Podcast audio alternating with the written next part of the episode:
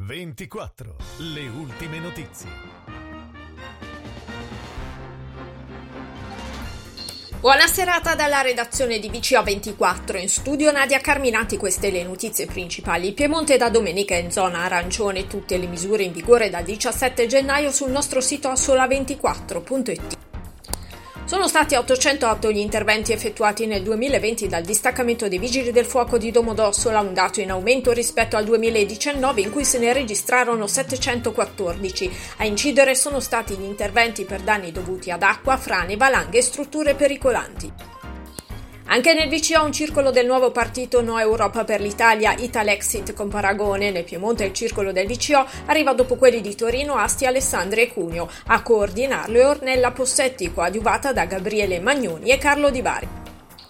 In attesa di nuove indicazioni da parte delle istituzioni, il centro fondo di Riale sarà aperto per tutto il fine settimana del 16 e 17 gennaio. Sportivi amatori potranno tornare a praticare in sicurezza tutte le attività sulla neve. Verso l'aggiornamento la normativa regionale del soccorso alpino formato da oltre 1100 volontari in Piemonte. La necessità del provvedimento deriva dall'importanza che ha assunto questo servizio. Commento positivo da parte del gruppo consigliare della Lega Palazzo Lascari. Anche il VCO nel Club delle Terre del Vino, la provincia è stata inserita nell'elenco piemontese degli otto ambiti territoriali di attività individuati dalla nuova disciplina del sistema delle enoteche regionali, botteghe del vino, cantine comunali e strade del vino e del cibo.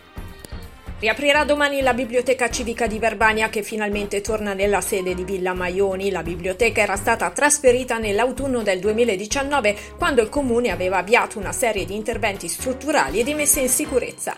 È tutto per tutti gli aggiornamenti. Scarica la nostra nuova app News 24.